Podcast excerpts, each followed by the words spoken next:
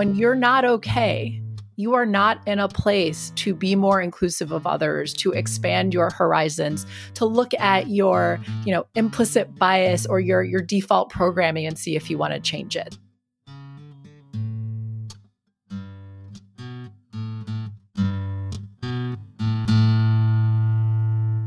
Welcome back to the Thriving Lawyers podcast. I'm one of your hosts, Chris Osborne, and for this week's episode, we have a special treat, part two of our interview with Alexis Robertson, the Director of Diversity and Inclusion for the law firm of Foley and Lardner, based out of Chicago, Illinois. I hope you enjoy the second part of our conversation with Alexis, where we dive into her work as a diversity and inclusion specialist, and we talk about the crucial role well being plays in a law firm or any organization's diversity inclusion efforts. Enjoy. Take care. What you said about it being a lived experience reminds me of I was listening to an African American uh, social worker talk about that, and he said, you know, for me, he, he asked white white therapists and social workers, when did you think about your race, about being white? Mm-hmm. And for me, my gosh, when I had that question, I thought, I don't know, I guess my 20s maybe, or maybe even when I started doing diversity and inclusion work. And he said, you know, for him, it was when he was a young, young child. And that really, that really got my attention. I thought, wow, that, that says something. When you say, yeah, it's a lived experience, it's not like, well, I have the luxury to consider my whiteness when I'm in my 20s or 30s. For you, it's eh, and for for for folks in marginalized communities, it's something that's brought home to them, you know, almost at birth.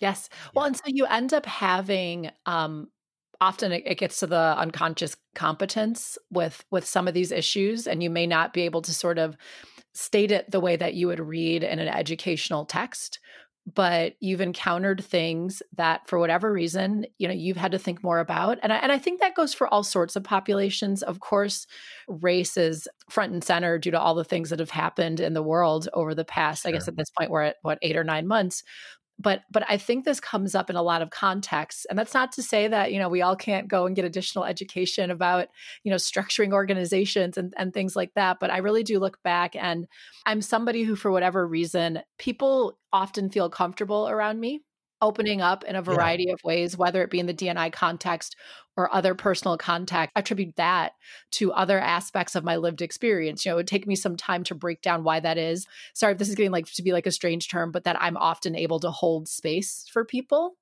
to no, really it's, it's, a, it's a good term. It's a good term and it resonates. Your whole approach really resonates with something that we've tried to emphasize as we have – wandered into or been drawn into doing some DNI work with different firms and different organizations, we consider it like sacred space. Like, uh, you know, when a law firm would have us in to talk about these things, we're like, man, that's, you know, that's, you don't just do that with anybody. We really appreciate the opportunity to address this. And, and we try to come at it from that, that human perspective that, that the human connections are what's going to make a difference telling people statistics and showing them blah, blah, blah, psychosocial, blah, blah, blah, is going to really kind of go in one ear out the other. It may resonate with a few people, but what we have seen make a bigger difference is hey, why don't you connect to, or why don't we help you or facilitate oh, an opportunity for you to right. connect to the other people, people who are different from you. And, and maybe different from you in ways that you can't see on the surface. Maybe they are the same you know, they appear the same race and ethnicity, but there's background that you don't know because you've never sat and had a conversation with them. Well, and when you are seeking, and when you're seeking behavior change, you know, I, I don't have the um, the background in kind of the brain science or neuro- neurology, but when you're seeking behavior change, and you almost always require that emotional component. Yes. Um, yes. and, it, and it's funny, some would disagree. Now, from a systems standpoint, which I'm also very interested in, I could just change your sure. behavior without you being emotionally signed up. I could literally just change, you know, if I just move where your desk is, like you're going to sit yeah. in a different place. right. right. Or right. I could take you to a 60 minute session appealing to you about the history of like why desks should be in the certain corner. But, but right. generally speaking, when we are doing one off presentations, if we hope to change anything about an individual, there needs to be an emotional com- component for it yes. even to be remembered, frankly. We've all sat in presentations where we're like, wait, what did they say? No, and, that and, yeah, that's huge. That's that's been one of our biggest things is we want people, uh, and in fact, we it, it, creates kind of a crazy mindset when we're dealing with. And I don't know if you ever have to deal with CLE, you know, approval process. Oh yeah. Uh, yeah.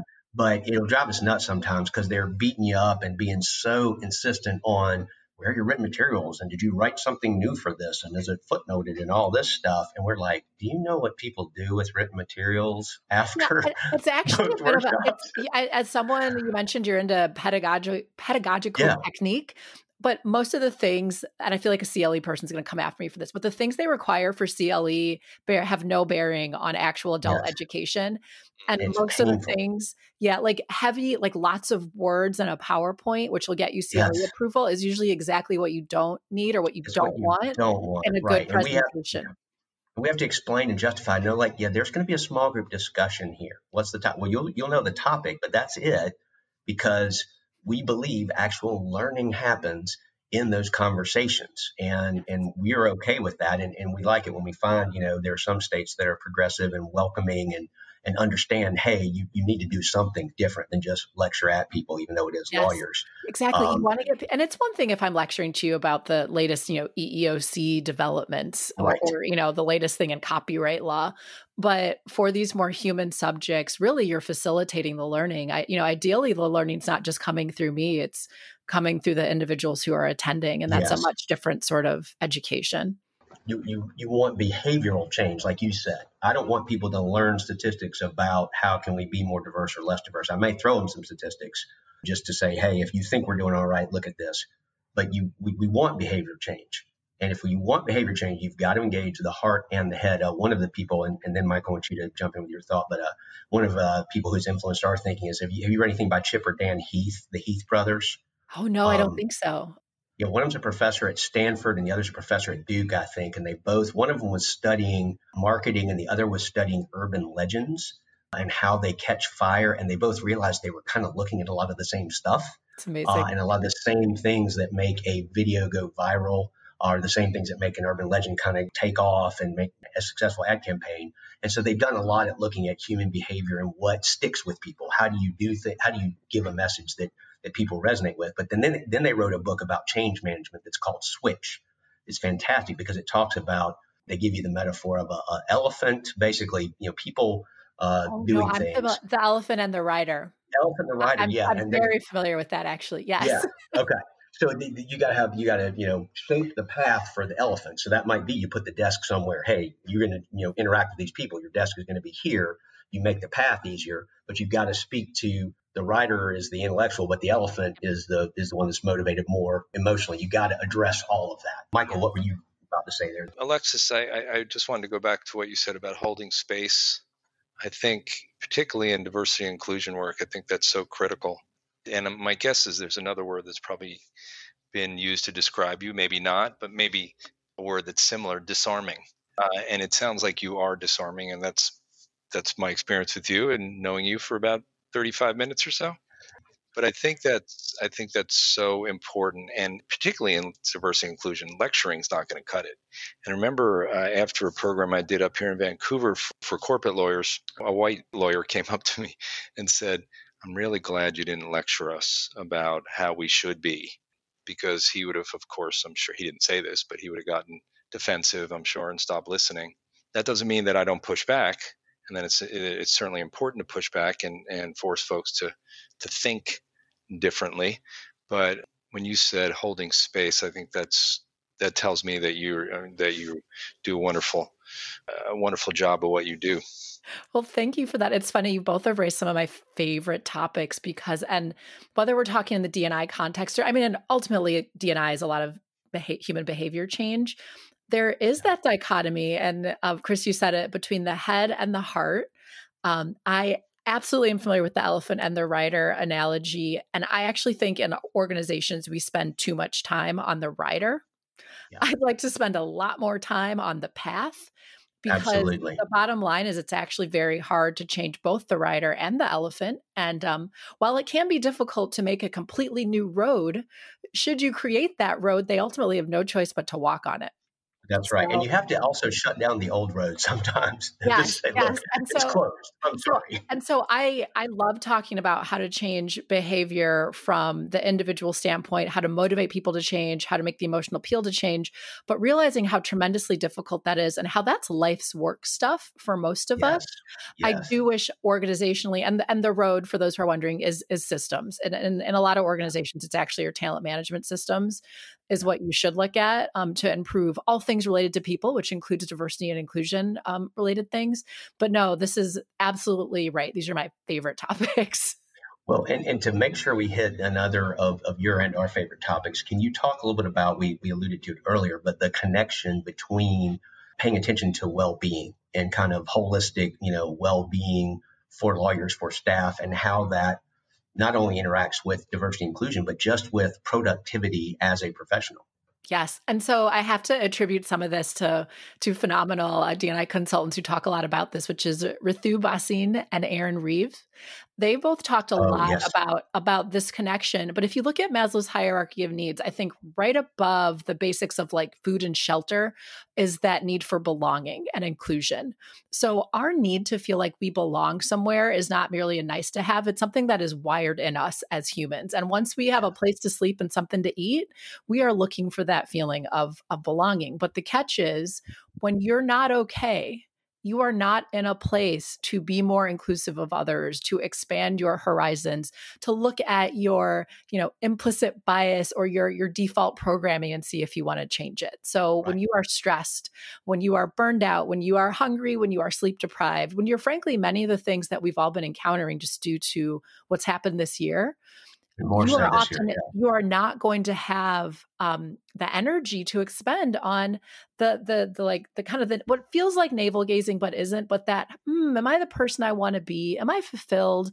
Am i including others in the way that i should be? because you'll be so focused on meeting your basic needs.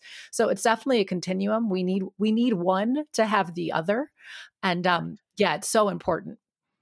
Well, especially if your stress level is high. I mean, we we talk about this in every every workshop we do. It comes up in some way. There's an aspect of high stress that, that creates tunnel vision, which means get out of my way. I got to get this, you know, brief filed. I got to get this closing, uh, all the documentation together for the closing. You're in fight or flight. You're yes. you're you're in what is it? The the sympathetic nervous system is, yeah. and to, to stop and want to you know, really include others or to question your behavior so you can break patterns, you're not really in a place for that at that moment. You don't have the you don't have the brain capacity or or the energy or the really it just doesn't hit your radar because you're in survival mode. And the problem for a lot of the lawyers is we stay in, and I say we because it's sometimes me, we stay in survival mode. We stay in what's the next thing? What's the next, you know, especially if we're going deadline to deadline, which is how I careened a lot of my litigation practice. And part of why getting out of it was was helpful for me to see, hey, I don't, I, I might be able to operate differently than just trying to keep up with the next deadline. I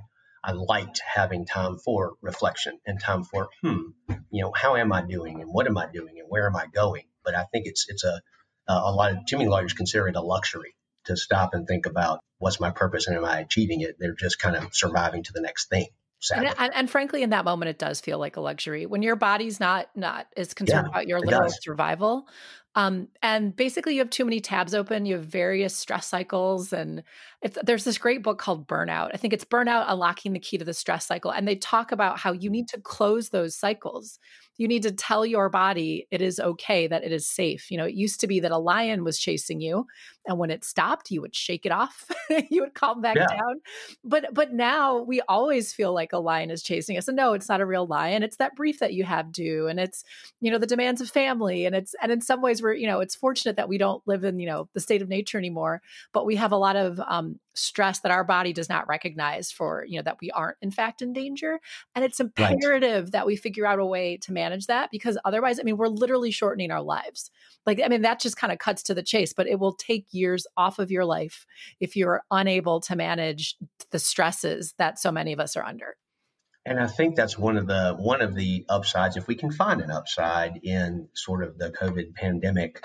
it's sort of in in our perspective from what we've seen, it has poured Miracle-Gro on that concept of you know there are a bunch of people out there. There's some people have been doing it for 25 years, trying to say, hey, lawyers, you need to pay attention to those kind of things, your stress cycle and how you're functioning and burnout and all of that.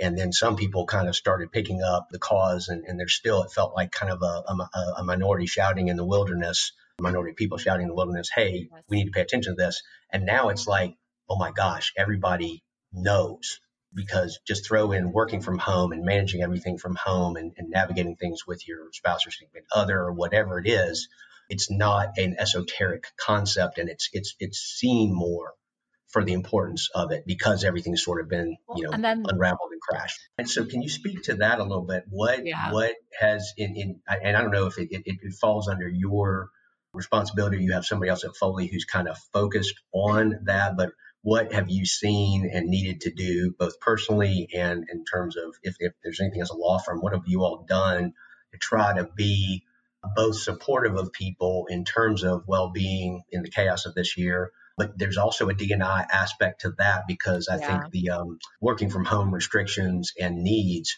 very much highlighted disparities that people may have had in resources, in abilities. Everybody doesn't have a quiet home with multiple rooms for everybody to spread out in to do their work. So what have you guys kind of what's what's what's your perspective so, and I'll, I'll, I'll answer this personally and just to be candid. So I don't talk a lot about my actual day job when I do podcasts just to, you know, that's, keep, that's keep great. That's okay. And, so everybody knows nothing I say, you know, is also the the viewpoint of Foley and Lardner. But this is an issue sure. that while I have no professional credentials in, it's something that is deeply personal to me and that I've just spent a lot of time trying to figure out um, just in my own life how to manage stress as yeah. well as just just learning about it because it's it's interesting. But going back to what you were saying earlier i think one thing that's problematic and going back to the elephant in the rider is intellectually we do understand um, all of us that a lot of our lifestyle stuff is not ideal. Like we get it. Right. we're like i should eat better. I should sleep more. I should exercise I watch more. netflix, netflix shows yeah, like, in a row. like, like we all get that. So i think for a lot of people they don't know how bad off they are because they don't know how bad they feel. So it's not until they start to feel good that they realize just because we intellectually know these things. I know I should eat better, I should sleep more, I should move more, I should have more time for family, but to actually do those things is is very very difficult. And so what's your on-ramp going to be? For some people that on-ramp is rock bottom right? It's that health scare, it's my hair falling out, it's relationships um, that I've I've lost. You know, for others, I hope there's a slower on ramp, but I think the bottom line is we all do have to take charge individually. And so, while I won't comment on my my my overall law firm because I'm careful with these outside podcasts that to only speak, yeah, sure. I only speak for my individual self unless you know I've gone through the like you know firm approvals of representing the firm. So sure, to be clear. Sure. I'm not in this discussion. But one thing we have to do, while yes, I hope that all all law firms and corporations are doing everything they can to look at their systems to help their people. We all should be doing that. But and this what I'm going to say can be profoundly depressing or profoundly in, in, empowering is we all as individuals also have to understand that there is nobody else who's responsible for us. There That's is nobody who's going to, going to go around and be like, Chris, did you sleep last night? Chris, did you eat well? And now right. maybe some of us have spouses who will sure, try to sure. look out for us. But I think hey, you're a little crispy. right. But I do think we all ultimately understand that I have to look out for my well being. And if I'm not, it will fall to the wayside. And so many of us, it has fallen to the wayside. And then you add in all the cultural, you know, societal things that make it worse. But I think figuring out personal boundaries and being quite dogged about them is and i think 2020 has pushed so many of us to our breaking point where we've had to be like all right i have to stop work at name the time or i will actually you know hit that rock bottom moment with my family. Right. But we but we have to figure out the boundaries and i'm somebody who had this my own sort of like personal wellness my own health journey that corresponded with my professional journey. So, mm-hmm. in some ways, I'm the worst person to give this advice because I have a lot of really hard personal boundaries, right? Like, I will not give up my personal time to eat, to sleep, and to exercise. Um, but for very short periods of time, or, you know, if we have a big thing tomorrow, okay, maybe I can skip my workout. Sure.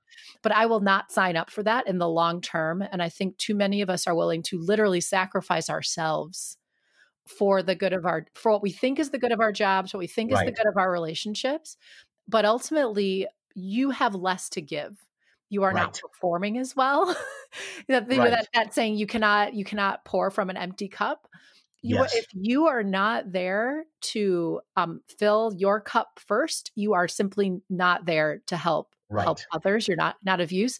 And I actually think for a lot of people, when you've been burning um, the candle at both ends for you know 20 years, this is not something you're going to change in a in a month, right? It, it may is take a exactly couple right. of It's- years. it- yes, we talk a lot in our programs about that idea about well, one concept we use that's very similar to your uh, filling the cup is where do you hear this phrase? Put your oxygen mask on first. Yes. yes. You hear that on the plane, and they're like, you know, you do that before you try to help other people. And at first, it sounds intuitively like that's just selfish, but it's not because if you pass out, you ain't helping nobody. That's right. The, your, the child next to you has no one to help him. Sorry to That's get, right. to And get so self but self absolutely. care, yeah. It, it, and so even if you're saying, "Hey, my clients, my clients, my firm, my family, whatever," okay, great. For their sake, you've Yeah. got to do something for self care. And I guess I, the one thing I'll, I'll I will I want to amend, not amend, but uh, I'll take what you say and I sort of amplify it because it's kind of a little bit of a, a peccadillo for me. I, I think you're right. Our habits don't change overnight. And if we, especially the longer we've gotten a certain way, the harder it is to change and go a different direction. I think I, I take your message that yes, it, it is ultimately up to us. We've got to make those decisions. And I think one of the principles that we try to advocate is that accountability with someone else can help in that process. And so, yes, you have to take charge of it, but it's not a bad thing to empower somebody No, else to say, funny. hey, did you sleep? Did you eat? I noticed you haven't had lunch three days in a row. What's up? Yeah, so I agree with you, but this also I think is a personality type thing. So Yeah. Gretchen Gretchen Rubin, she's the author of the Happiness Pro- Project. If anyone's heard of that, but she Yeah, also has this this framework called the Four Tendencies, which Okay. are the ways you respond to inner and outer expectation. And I think this framework holds pretty true.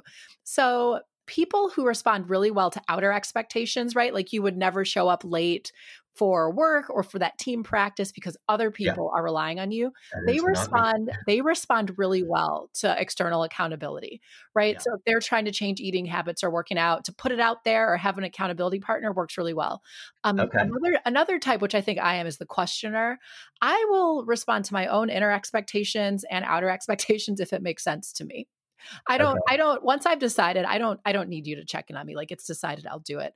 Um, Yeah. The caveat for that, that, um, obl- the obliger, the person who needs the external accountability, they don't respond well to internal expectations only.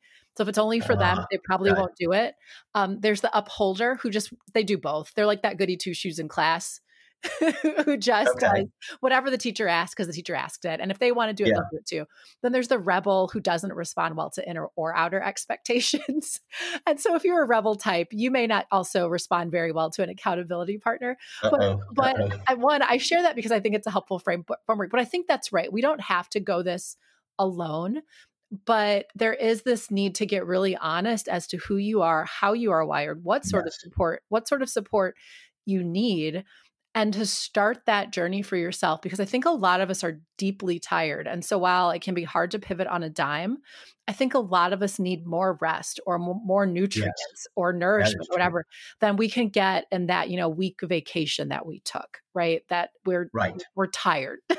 so Well, yeah, the, and the model that, that we look to and draw a lot of encouragement, inspiration from is like the the AA kind of recovery model, which has that both of those components. You've got to you know, sort of bottom out. You've got to come to the end of yourself and say, "Hey, the way that things are going, I can no longer take this. I can't keep doing this to myself or to other people." And, and it doesn't have to be a substance or an addiction. It can be just eh, healthy living, whatever. yes. I have to want change enough to get over all the all the things that propel me to do the unhealthy but easy things that I want to do, particularly under stress when I'm in that. Uh, I heard a great phrase not too long ago talking about uh, you mentioned I think the, the reptilian brain, the sort of sympathetic nervous system that's just fight or flight surviving. This person was referring to that brain as the snake, and what she said was, and here's the thing to think about: the snake wants cake. The snake is not going to say, "Hey, where's the broccoli? Where's the salad bar?" The snake is like, "What will fuel me really fast and taste really good, and that's all I care about."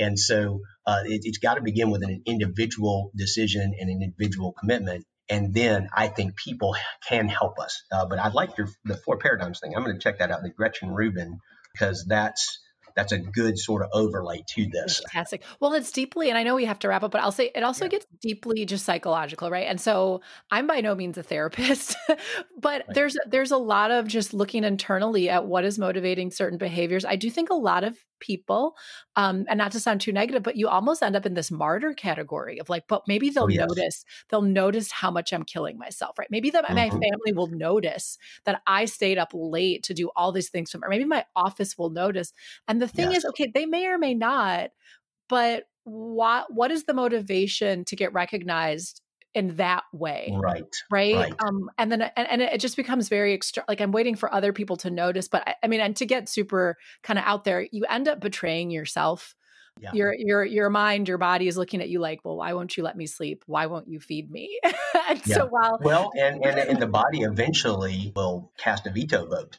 and oh, basically oh, say absolutely. we're not going any further we all get older i think we've all been like oh yeah that's a real thing oh absolutely i can definitely feel that because i used to be you know king of the all-nighter or at least the super late night and i'd get you know less than three or four hours of sleep get up and kind of keep going in my 20s wasn't too difficult. I could survive.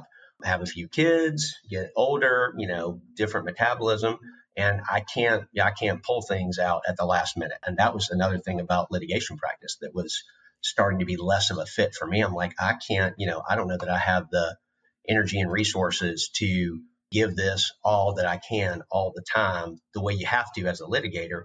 And when I got to the point where I got trained as a, a collaborative lawyer and mediator, I'm like, I also don't think it's the best way to help people with their disputes anymore. And when I took, you know, when I when I got that combination of I don't have the energy and desire to do that, I don't have the motivation because I think there's a better way. Thankfully, I was able to find a different path for how to use, you know, skills that I have in conflict resolution and peacemaking mediation type stuff, but still be an advocate, still be a guide for people. And that's how I'm you know, and trying I, to and reinvent myself in, in well, terms of And practice. I know and I know we have to wrap. So I will give like a, a positive spin to this, which is yes. these are the skills we need so that we can keep going, so that we can keep doing, you know, so that yes. we can either keep doing what we love or keep doing things with the people we love or change to something that we love.